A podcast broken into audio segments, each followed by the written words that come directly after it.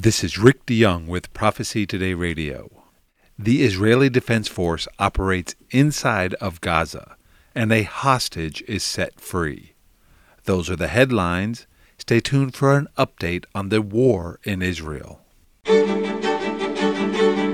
It's time now for Prophecy Today, a look at current events in light of biblical prophecy.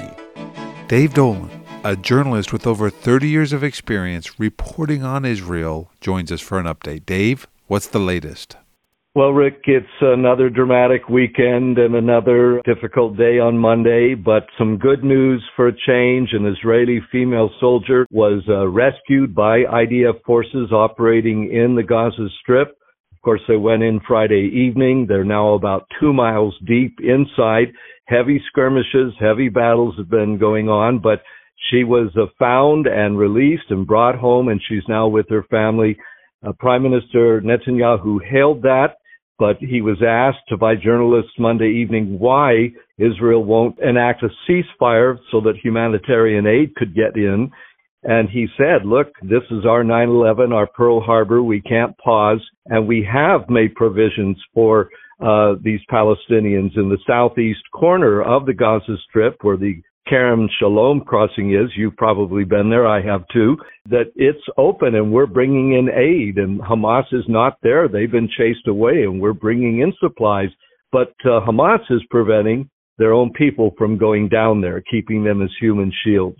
So that's still happening, but there were over 48 trucks on Monday that got into the Gaza Strip from Egypt in the south. They did allow that Hamas. We also had more rocket attacks over the weekend. Tel Aviv in particular targeted Ashkelon, Ashdod again, Beersheba.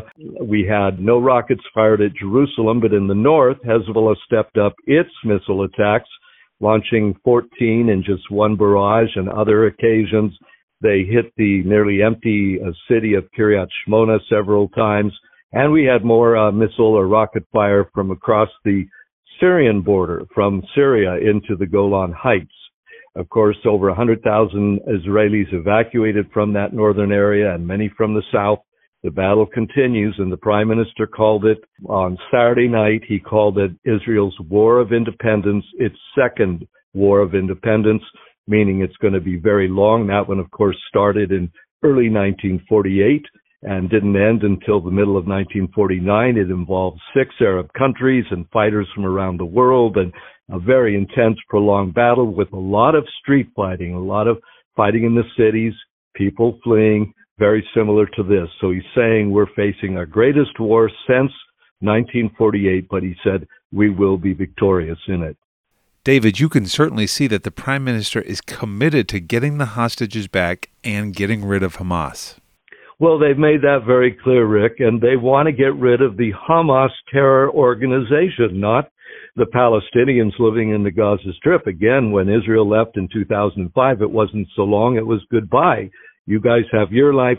They weren't planning on embargoing the zone, uh, which they've done, of course, by land and sea. It's because Hamas took over and immediately declared it would use this Palestinian zone that Israel had given back to the Palestinians as a, a launching pad for attacks. And this is what the sixth time we've had major attacks from them over since 2007. And yes, the Israeli people, as I've said before, are fed up. They're tired. They're willing to pay a big price and they know it's going to be a big price. But as he said, this is a war for our existence.